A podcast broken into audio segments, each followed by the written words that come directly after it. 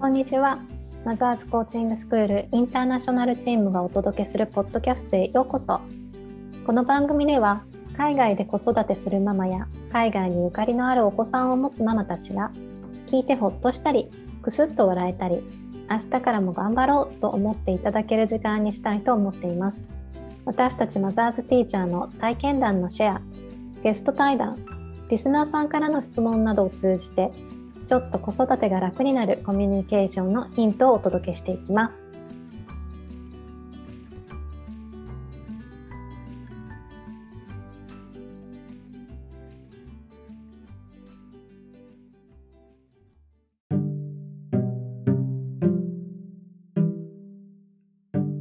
今日も2人でお送りしたいと思います、えー、私はフランスで活動しています。諸岡かなです。そしてもう一人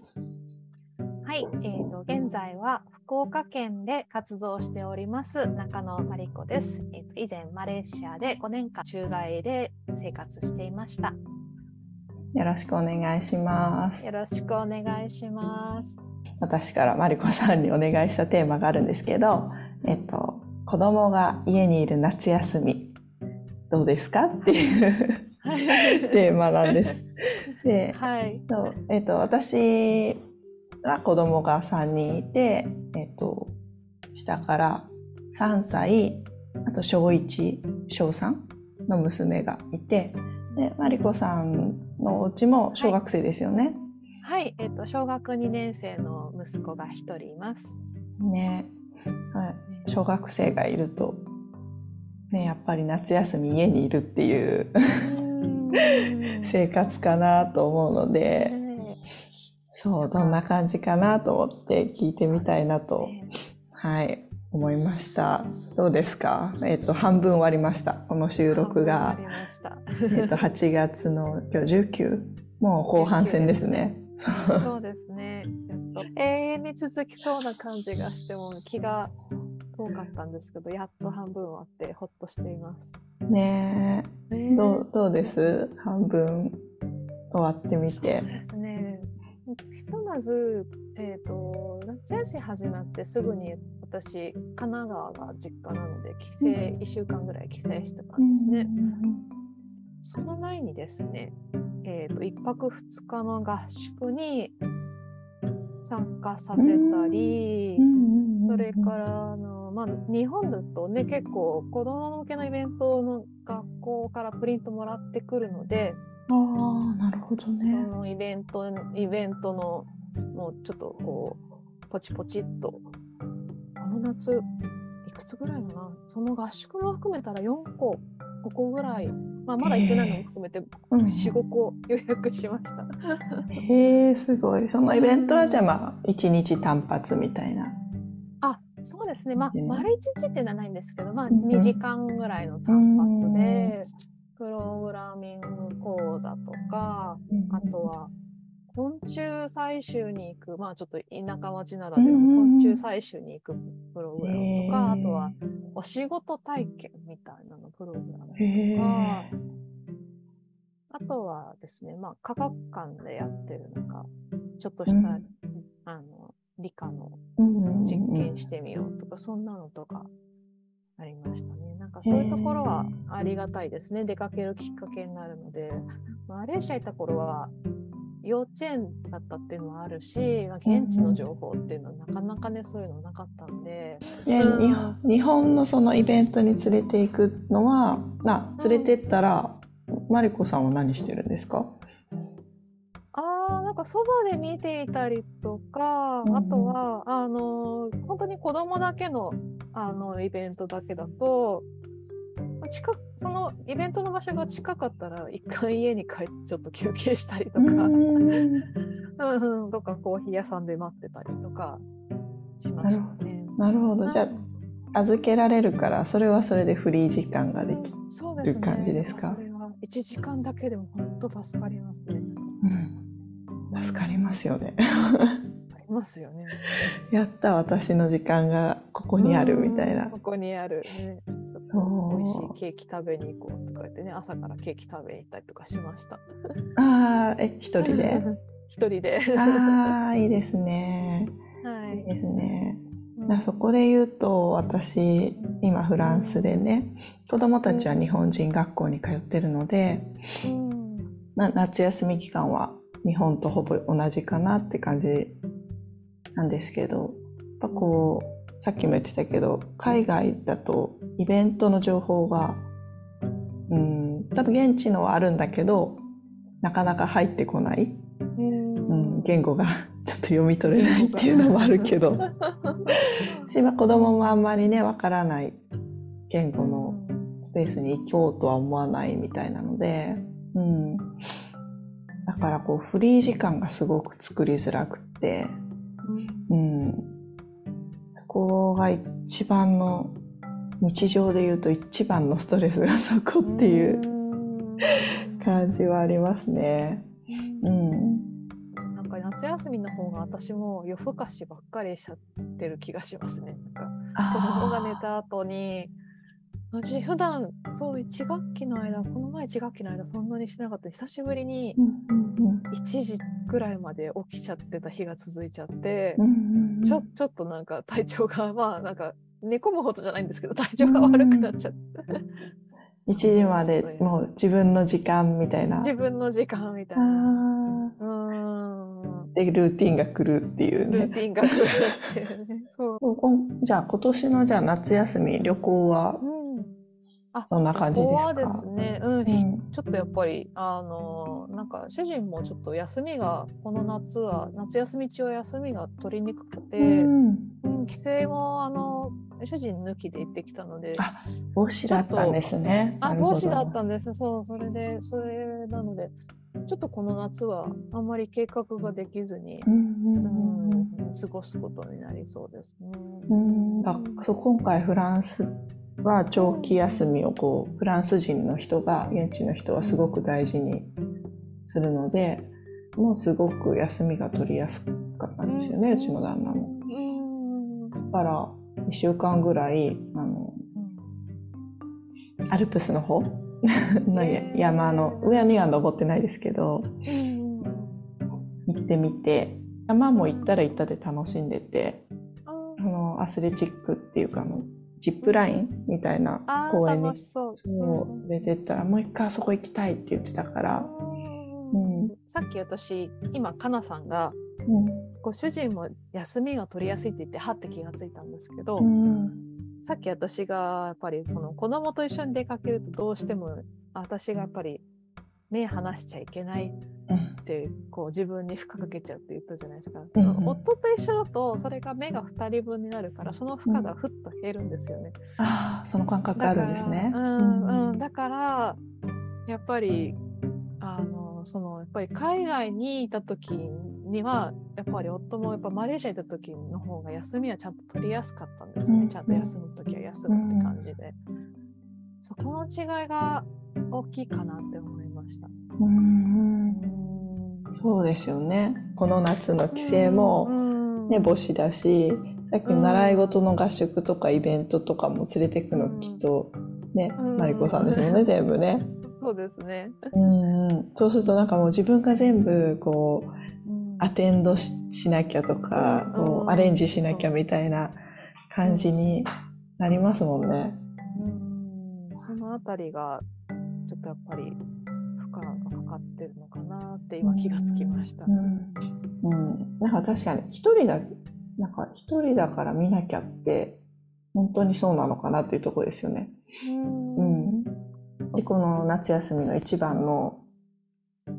こう頭を悩ますポイントがお昼ご飯とか、うん、この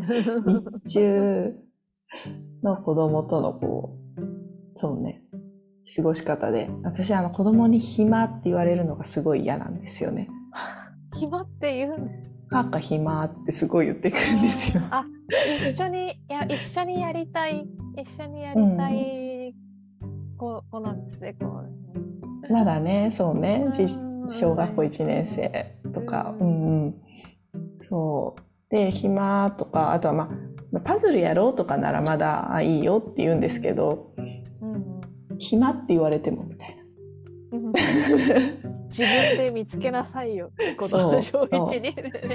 あとはお腹すいたもすごく嫌で、まあ、暇って言われたらそう私が何かを考えなきゃいけないのかなって思っちゃってるっていうとこもあったし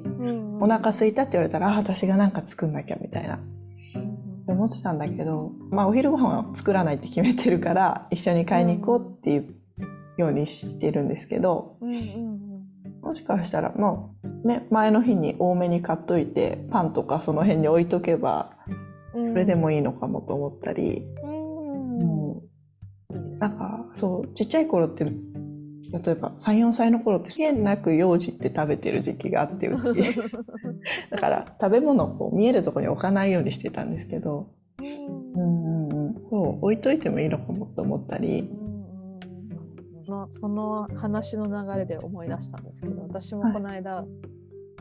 あ言っちゃったなっていうことがあって、うん、なんか私やっぱりお水とかこぼされるのが嫌で、いつもだいたいお水を息子についであげてたんですね。そそれでその調子だったから息子にこの前「ママお水」って言ったら「私はあなたなんでお手伝いじゃないのよ」って言っちゃったんですよ。あしまったと思って。ごめんね悪意はなかったんだけどって言っちゃってその後ちょっと反省したんですよ。うん。えー、そうなんだ。な。なんで反省したんですか？そもそも。なんか お水をろ過するあのプリタって知ってますか、うんうん、はい、わかります。あの、タンク水のタンクを冷蔵庫に入れてるんですけど、いつもうちそれで水飲むんですけど、うん、それが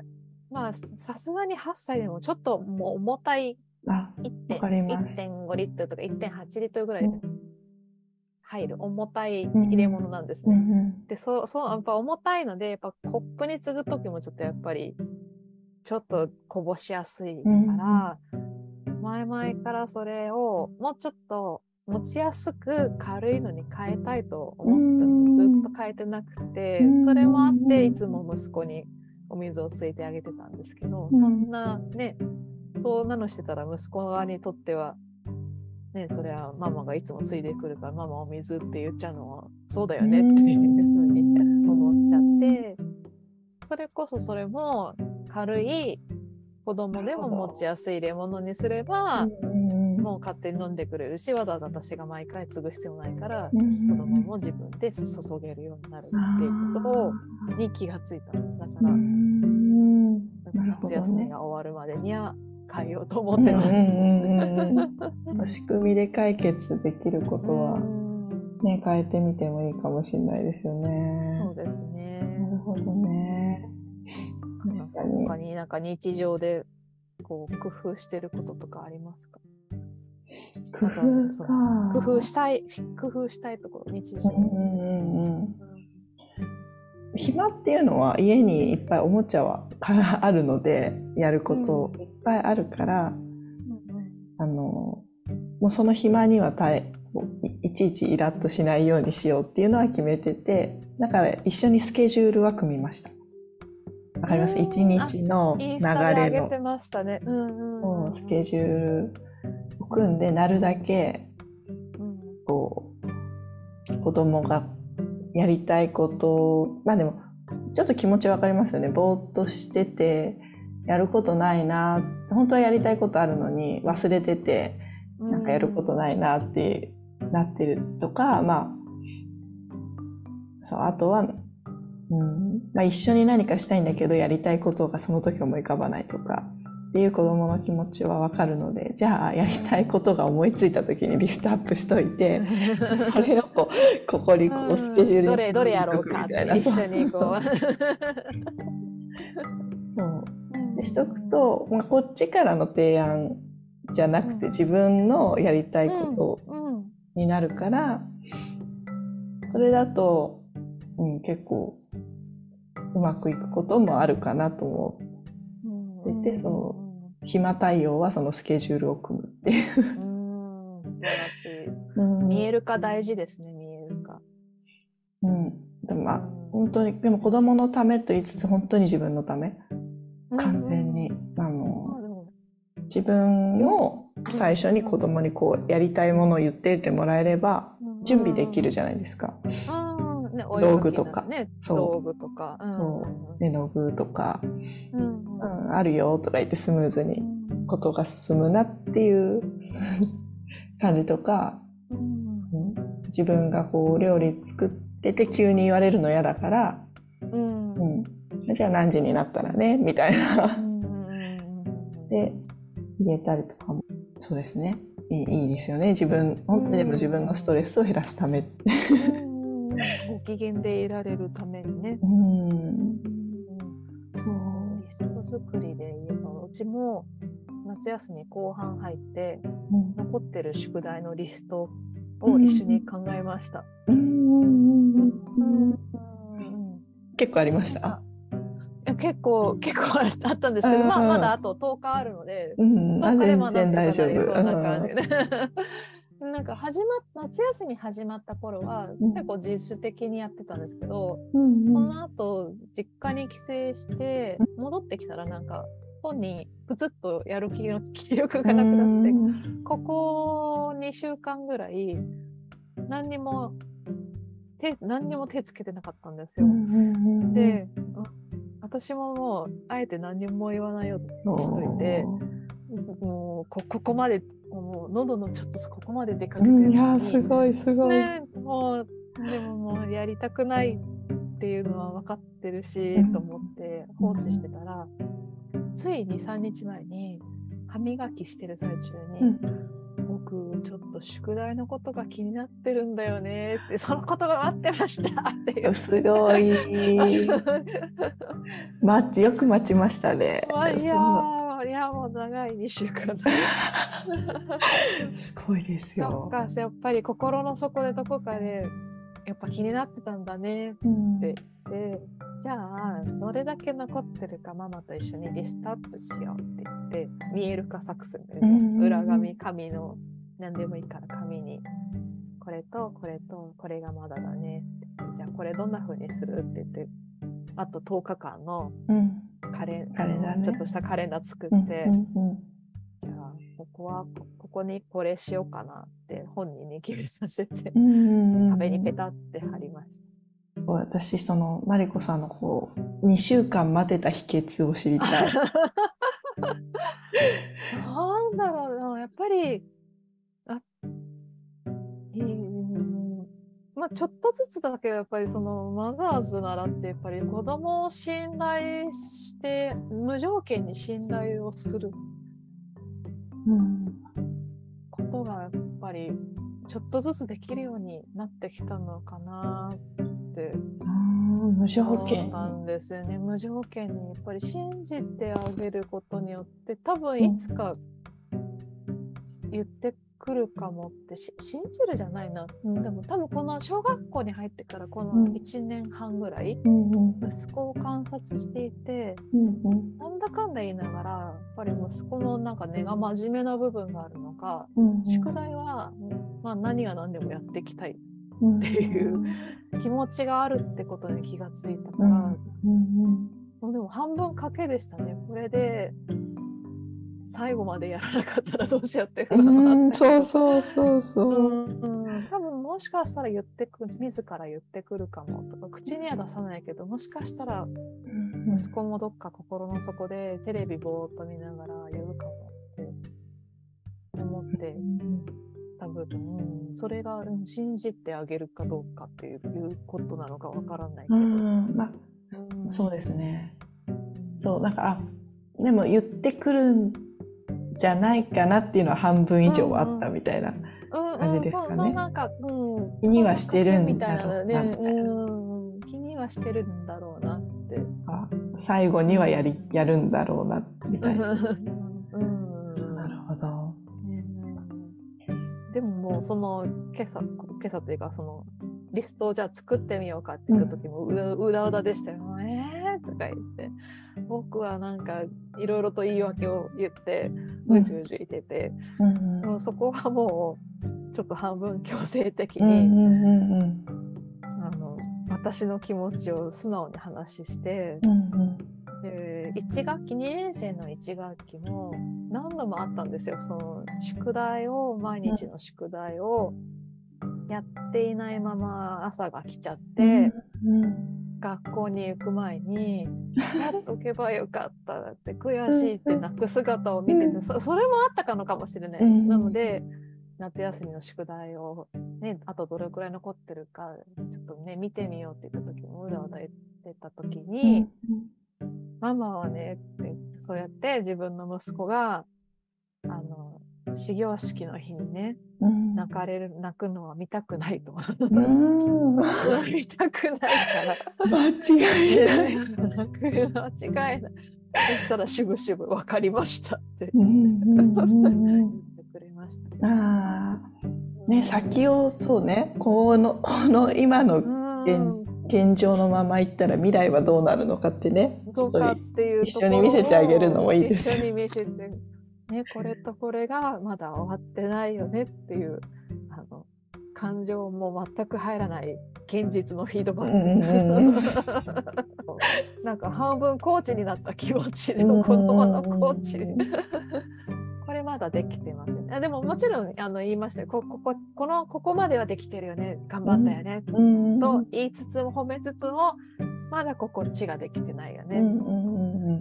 と客観的に言ってこなかったらみたいなのも考えてたんですか？いつまで待って言ってこなかったらいつまで待ってただろう。でもそろそろ言おうかなと思ってた矢先だったからそのあたりはちょうどいいあのタイミングだった。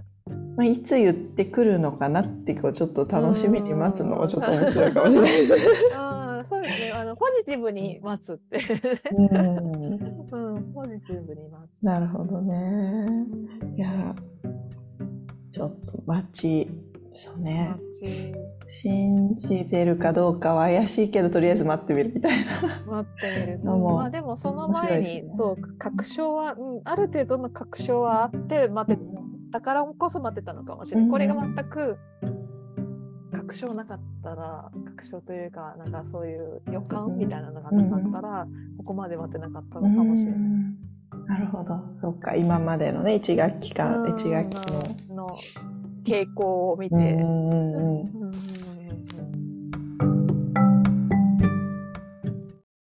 最後までお聞きいただきありがとうございます。この配信がためになったと思われた方は、ぜひ配信登録をお願いいたします。海外在住のマザーズティーチャーで作るマザーズコーチングインターナショナルチームでは月に一度毎回違うテーマでオンライン座談会を開催しています座談会のスケジュールはマザーズインターナショナルの Facebook ページでお知らせいたしますのでそちらのページもぜひフォローしてみてくださいそれでは See you next time!